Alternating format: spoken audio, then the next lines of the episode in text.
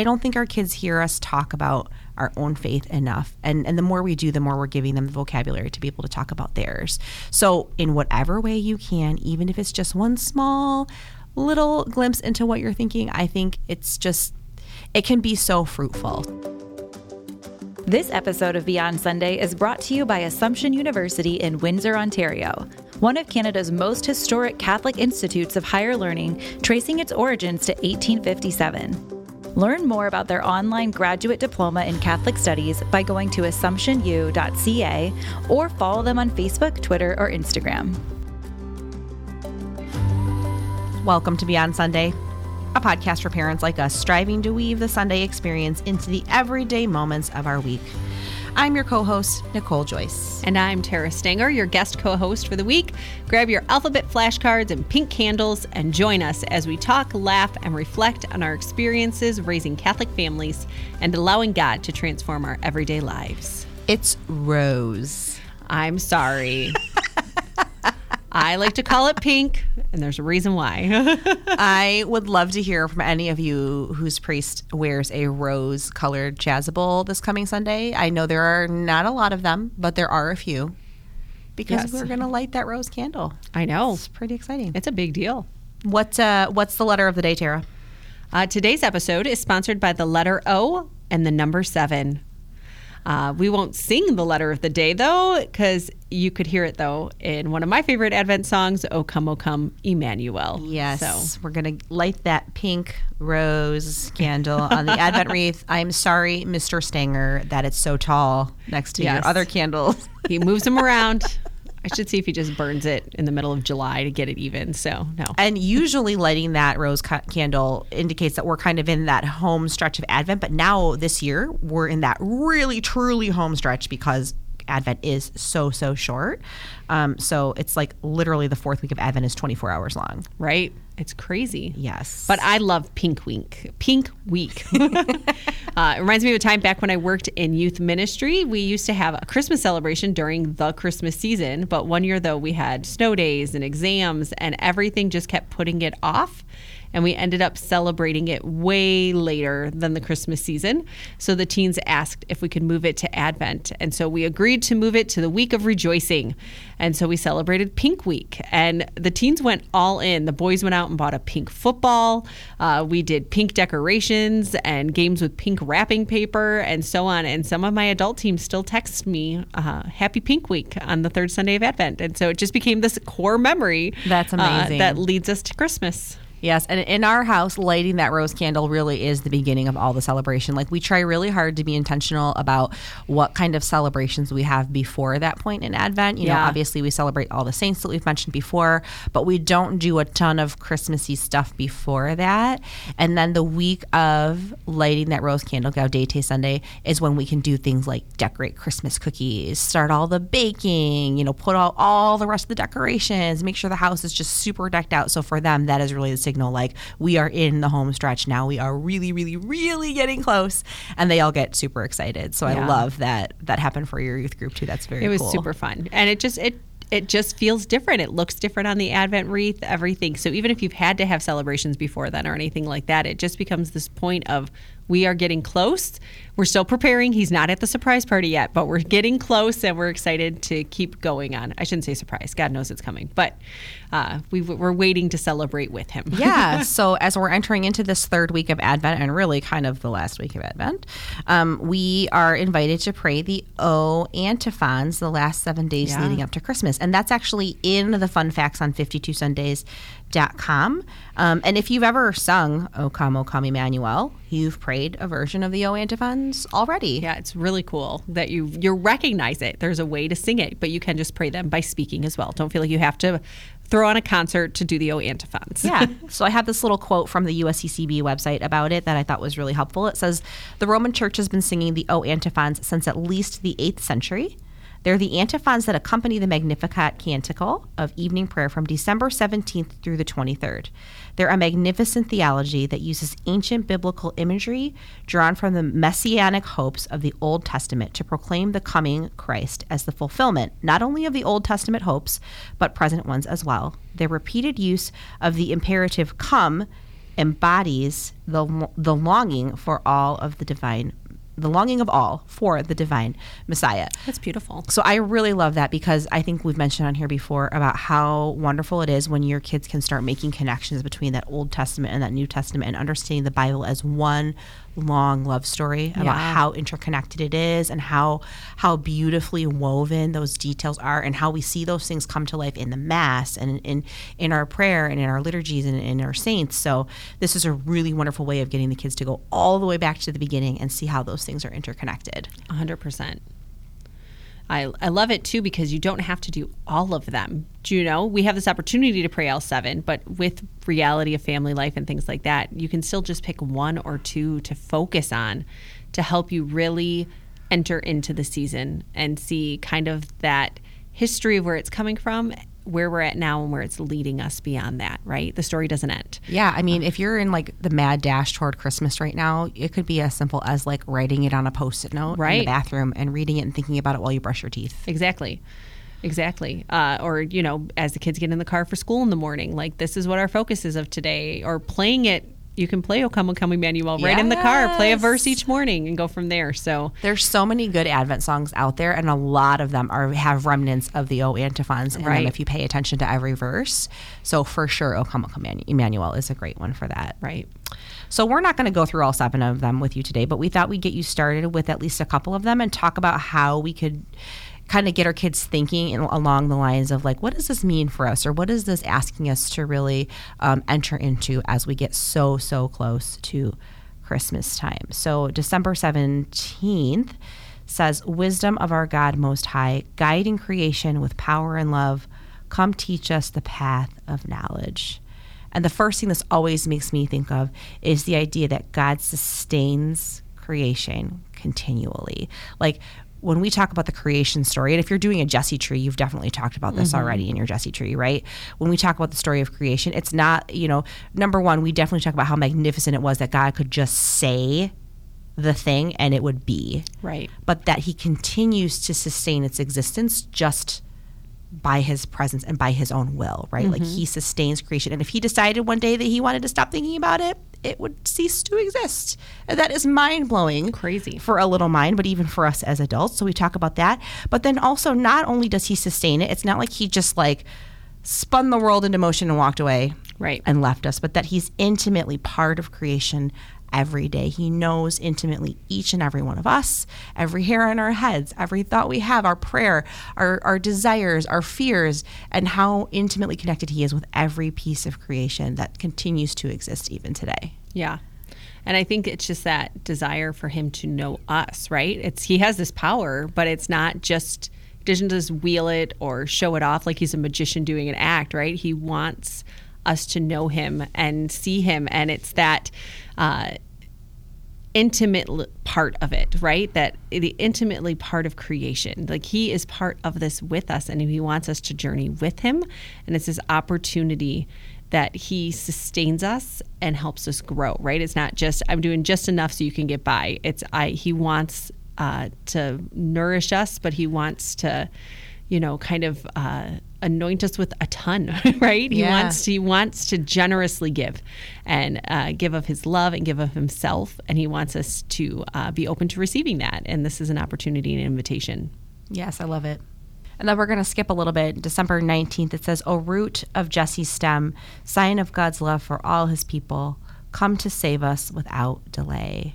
And this one just makes me think of, of how the Lord is always faithful to his promises. Um, So even when it feels like everything is falling apart, he brings life for his people. Yeah. And some of you might be feeling like that this week, right? Like it might be feeling like I don't have Christmas dinner planned. I don't have all my gifts. I don't I don't even have wrapping paper. The kids took all my tape definitely by now. Yeah. so it might be feeling like everything is unraveling. And so this this moment of remembering that he is faithful to his promises, that he's still with us even in those difficult times. Right. And whether it be the chaos of the week or something more serious, right? Like if you're experiencing grief or some other hardship, like he's still with you in it. And uh, to also turn to our communities to help with that too. But I also love hearing about the root of Jesse. I, the Jesse tree is such a beautiful image of our our history of how we're all connected and everything. And so I love like that root of Jesse Stem in this antiphon because it's a reminder that we help root our children not only in our family traditions but in the traditions of our faith. Like it's not just what we do here as a family as important as that is, but it's connected beyond us and that gives us an opportunity for them to understand like they're part of this story too. Yeah, I think that's a really good point and definitely one that we've mentioned on multiple episodes already just that it's helpful to sometimes have the behavior before the belief. It's helpful to make sure that we're doing the Catholic things, but the more that we can just in little ways give reminders and nods back to like what that means for us in our faith and how that really joins us to the universal church is is so important because we want them to build that relationship independent of us at some point. You know at some point they're they're going to be grown up so they're not going to be with us anymore. And and some of us sooner than others as they have a junior in high school it's fine um, but but we we want them to like to know that they're part of this much larger community this body of faith and that sometimes when our faith is failing us the faith of of our fellow Christians and our fellow Catholics will kind of carry us through, right? So, like, really tying that back to what does this mean in a bigger picture? And the world is so much bigger than just our little house and just our little tradition, but we're part of something so much greater. I just think that is such a beautiful way to really pull together the way we're reflecting on this Christmas season as a whole. I love that. And I also think it's this opportunity to not just tell them why it's important in all of salvation history, right? But why it's important to you personally. Mm-hmm. And take some time, maybe five minutes this week, to kind of reflect on that, right? Because I don't know about your kids, but my kids are always asking, like, what was it like when you were a kid? What happened with this? Or they love looking at old family pictures or old family videos. We have one family Christmas video. It's embarrassing, but we have it. Not that we have one. I'm just embarrassed by my behavior in it. But, uh, but to say like my kids love watching those things because it gives them a glimpse Yes. into what it was like and to help them kind of make sense of their world today, even though it's very different worlds, right? But that important uh, conversation, witness, story of why it matters to you is so important. And so taking the time to let them know why all of this matters to you and why it's important and maybe why you might get excited. And even though you feel burned out, you know it's about more than the moment, right? Yeah. And I just want to make a little note to anyone who's listening who's like, Tara just told me that I should talk about my feelings to my kids. And that sounds really uncomfortable and not something that I want I did. do. Sorry. We can talk about it. I just want to th- throw that out there because I think it is really helpful for us to be willing to share a little bit and, and be a little vulnerable with our kids, especially if it's something really beautiful, a really joyful memory or tradition that really is so meaningful to your faith life. Um, because I don't think our kids hear us talk about our own faith enough. And, and the more we do, the more we're giving them the vocabulary to be able to talk about theirs. So, in whatever way you can, even if it's just one small little glimpse into what you're thinking, I think it's just, it can be so fruitful. So, right. I was going to say, breath. yeah, take it. just let it out. And it might be super awkward for you, but your kids are not going to notice that. No, they won't know any different. And two, it if you're comfortable practicing ahead of time, even just, but it doesn't have to be a sit down and listen to my entire history of how we celebrated Christmas for the past 13 years of my life. It can be just as simple as, you know, it really means a lot to me when we light a candle at church. Uh, it reminds me of what I used to do with my grandma. That's all. Yeah. And then if your child wants to know more, they'll ask. It doesn't have to be uh, the whole dissertation. It just has Thank to be an invitation to conversation. And sometimes you might just naturally ask it as, you know, what parts of Christmas celebration mean a lot to you? And then you can share it. Or, you know, when we go to Mass on Christmas, what sticks out to you? Because it feels like a different celebration, just mm-hmm. all the bells and whistles. And just after kind of the quiet of the Advent season, Christmas is this large celebration, right? And so, what do they notice? What do they stick out? And then you can share what you notice too, or what sticks out to you. Yeah, I love that. Or even just like pointing out, you know, something like praying the O antiphons and Right. saying like, you know, what's cool. Our our our pastor at our church is praying these right now too. Right. The whole universal church is praying these, and it's Right. really cool that we all get to do it together. You're praying them with Pope Francis. Yes, like those kind of things That's make them feel. I when I used to work in youth ministry, my teens were so funny. They would get excited about the things that they could tell. Back in my day, this is how we did things at church, like when we had the mass translations and everything. And so they were so excited because they felt like that's what everybody does, and I get to do that now. That's amazing. But these things that help them connect to the universal church in a world where they understand things going on all around the world. Like my kids love that Australia is a day ahead of us. So they love when I'm like, okay, well, tomorrow's this. They're like, well, it's already there in Australia. So like to say, this is the oh antiphon we're praying today. But Australia already prayed it yesterday. Like we're already building upon that. Those are the things they're naturally interested in. So let's utilize that and just help them grow in this Advent season. I love it. that. I love that. That is so classically your kids. It is. It is. Very much so. Oh my gosh. All right. Well, December 21st, I love this one. I don't know. Is this your favorite? I don't know. I- may- It's hard to pick a favorite. It I'm not going to lie. It's really It hard to pick hard. a favorite, but I love this one. It says, Oh, radiant dawn, splendor of eternal light, sun of justice, come and shine on those who dwell in darkness and in the shadow of death. And I.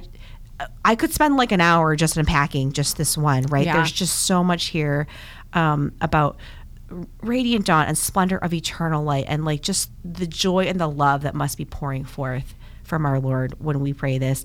But but i really love this line about sun of justice too right? And coming to shine on those who dwell in darkness because that's really um that's really what we are called to be in this time and, and really every day of course but to really kind of be in this moment of darkness and joyful waiting and anticipation and knowing how beautiful it's going to be um, when when he comes. And it ha- kind of like going back into that experience right like waiting that anticipation mary waiting being uncomfortable Yeah. knowing that he's there it's it's such a beautiful way to really meditate on that experience Hundred percent. And I think even like we talked about St. Lucy and the lights last time, right? You're going to see more and more decorations popping up and more and more lights coming, and we just see that shining in that darkness, and it brings us happiness. It brings us joy, right? Unless, of course, you have the neighbors like the Griswolds that are just going to have so many lights you can't even see. But I'm just saying, if it's done in a way that just it emits light that it just brings you joy it's like this this has given me a way out of darkness tonight right um, as you're driving that's what's a bummer when they all come down because then it's like oh it's just now dark. Now it's dark and, now it's dark and it's still cold. And so but i love that right? The eternal light right? It's more than just this temporary light or this light bulb that might go out. It's this eternal light that constantly calls us and is going to shine on us. Uh, and it we're not supposed to dwell in the darkness even if that might be where we're at. And that god god is there for us in it. Yes, and and John one five says that light in the darkness, it, it's a light in the darkness, and darkness has not overcome it. Right. right. Like we we can do this so easily with our kids, just asking them like, "Where did you see a light in the darkness today? Where were you the light in the darkness mm-hmm. today?" Or pointing out when they were a light in your darkness. Right. Like I really appreciate that you did that for me. That was so helpful, and it brought a little bit of light to my day. Thank you for doing that. And if your kids are quite literal and don't understand how they could be a light bulb, it's a great opportunity to say, where did you bring brightness to somebody's There life? What brightens your day? Uh, just to help them think of it in a new way. I am also tempted always on this day to turn off all the lights and let them run around with flashlights. Ooh, flashlight tag. if I you're like it. feeling a little a little uh, dangerous and you're okay with a few people bumping into each other and the Christmas tree. well we leave the christmas tree lights on Oh, okay. all the time like that's my kids favorite thing actually to do is wake up when it's still dark and only turn on the christmas tree. it's their favorite. That's like you cannot you're not allowed to turn any lights on in my house until the christmas tree is on first right? And that's a, it's such a beautiful nod to this oh antiphon too because obviously there's something there that's beautiful that draws us in. There's something there that we really love about it. What is it? What's what is that stirring up in us? Yeah, hundred percent. Oh my gosh, you guys. This has been kind of a short episode, but I really want to let you all go on and move toward this beautiful, joyous, wonderful third Sunday of Advent that's coming so, so quickly.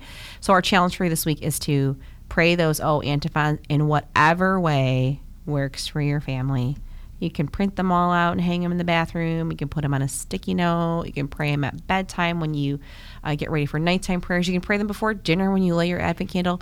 Do pray them in the car Yeah, you know whatever works for you it's just such a wonderful way to give them this richness of language this really ancient way of thinking about preparing for christmas too I love it, and I think uh, it's a great time to find what works for your family. Right? It's a new opportunity and say, well, that one didn't work yesterday. Let's try this way now. You can change it up find what works best for you. Uh, and if you're like me, you might write them in dry erase marker on top of the washing machine, so you can say them then too. when you're doing all the Oh, laundry. that's a life hack I right should there. start doing that. Somebody taught me that for remembering what to hang dry, but that might be a great place to write a prayer too. So I love it. all right. Well, thank you for listening to Beyond Sunday. Uh, we hope you do well in these last weeks of Advent as we prepare, prepare, prepare.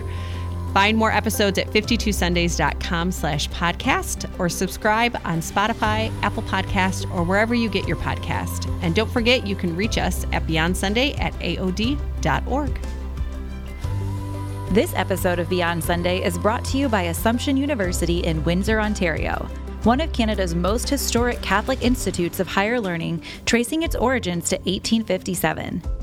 Learn more about their online graduate diploma in Catholic Studies by going to AssumptionU.ca or follow them on Facebook, Twitter, or Instagram.